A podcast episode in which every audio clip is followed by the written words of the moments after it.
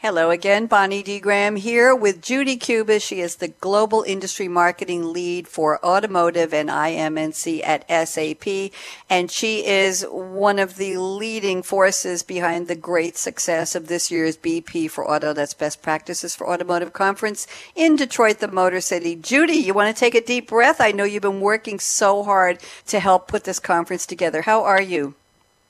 I'm doing really well, Bonnie. How are you? I'm fine, thank you. You've set me up to interview some really interesting people. And as you know, we've gotten such a variety of perspectives on what's happening in the industry. And Judy, the big takeaway for me, and I'm going to ask you about yours, the big takeaway for me is how much people are enjoying the, the intimacy, quote unquote, of a small conference with about 400 attendees, meaning it has grown exponentially from when it was started four years ago. They like the face to face. They like the connections, the collaborative thinking thinking, the sharing among colleagues, and among competitors. Did you see this as well during the conference? Absolutely, Bonnie. I mean, 400 sounds a lot, but I think in a conference you can still meet and talk to so many people, especially as there's been distinct tracks. So if you're interested in supply chain, you're seeing the same people in each session. And it's been really great to see the conversations and the networking and just the general feedback that everybody's been given about the conference. And, and, you know what, Judy, you mentioned the number 400, as did I. Somebody told me a, a little while ago in one of my other interviews that 400 to him is a small ish conference. It's not like one of those big expositions where you go to a big convention center and you've got thousands and thousands of people. So it sounds to me like you might have arrived at a really good number. Judy, you and I were chatting before we started this interview and you told me you were mostly impressed with the focus on the business value of the implementation of all of these innovations in automotive. Can you tell me a little bit about that?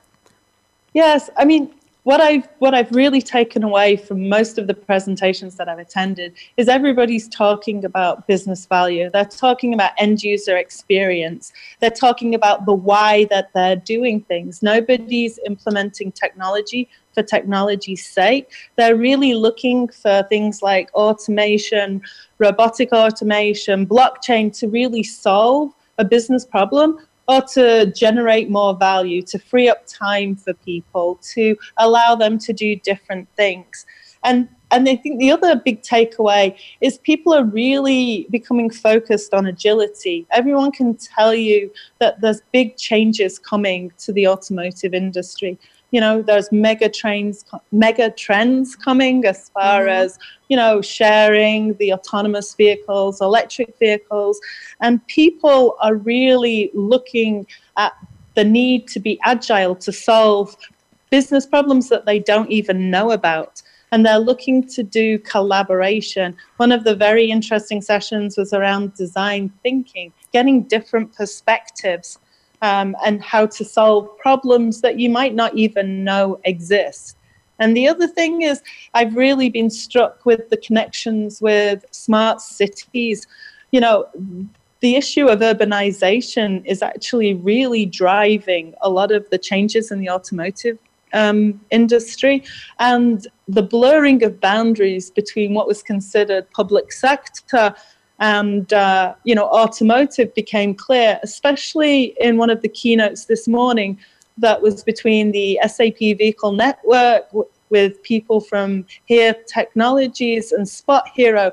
Partnerships are going to be essential to solve these problems. Partnerships between you know technology firms service firms as well as the public sector to solve the big problems that we, we're going to be facing in the coming years Thank you, Judy. Very, very interesting. I, I, like your overall perspective. We haven't talked too much about the smart cities and congestion. I did speak to somebody about, about the idea of congestion. Any thoughts on the responsibilities? Do you think that automakers, manufacturers, the ancillary accessory manufacturers, uh, everybody through that whole value chain in automotive need to get together and say, how are we going to help congestion in our cities as population becomes increasingly urbanized all over the world? What are your thoughts on that? What did you hear?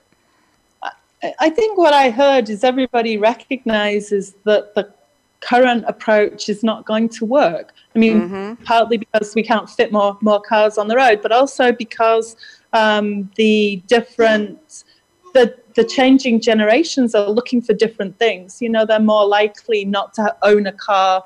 You know, they're, they're looking for different modes of transport. So I think people realize that, and businesses realize that they're going to have to change to have a sustainable model in the urban environment so that they can be, you know, they can be viable in years to come. So I Very think it's just a business imperative. It, it is. That's what I was looking for. Thank you, Judy. Judy, I've been asking all, all of the interviewees, you know what's coming next. I want to know on a personal level if autonomous vehicles came to wherever you live, wherever you travel or work around the world, would you give up ownership of your own car? Having listened to all the uh, interviews, I know that I'm in the minority, but yes, I absolutely would. I mean, there's a couple of reasons. Is I was I've just gone through the process of buying a car, and um, it was really interesting. We went through all of the different use cases that we wanted this car to to use, and we had to choose one because we couldn't find one car that would fit everything. I would definitely take the opportunity to be able to use a car to fit a specific need rather than just own one car that only fits one. So I would definitely give up my keys. Interesting. I, I heard that business model proposed, I think, last year at Best Practices. Somebody yeah. said you would be able to go into a subscription model for use of a car. So if you wanted to go skiing on the weekend, you could subscribe and basically buy whatever credits. I think it was on a credit basis. You could mm-hmm. buy credits to pick up a car at a central point near you or have somebody, have an Uber take you to that place.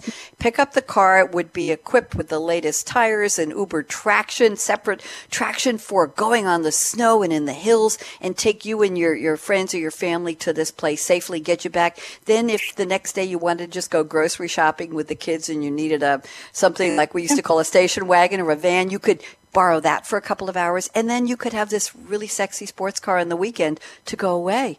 So what do you think? Would that, would that work yeah. for you? Absolutely. And actually, the other keynote this morning from Rinspeed, Frank uh, Rinder yes. Connect, who you also interviewed, yes. he, he talked about the same model for his Snap concept car. So I think that that is definitely something that's coming down the pipe. Thank you very much. I love that phrase coming down the pike. Judy Cubiss, congratulations again on a wonderful conference. And uh, I know all the hard work has paid off. I've heard nothing but glowing feedback on it. So I'm Bonnie D. Graham signing off. SAP, best practices for automotive. Bye bye for now.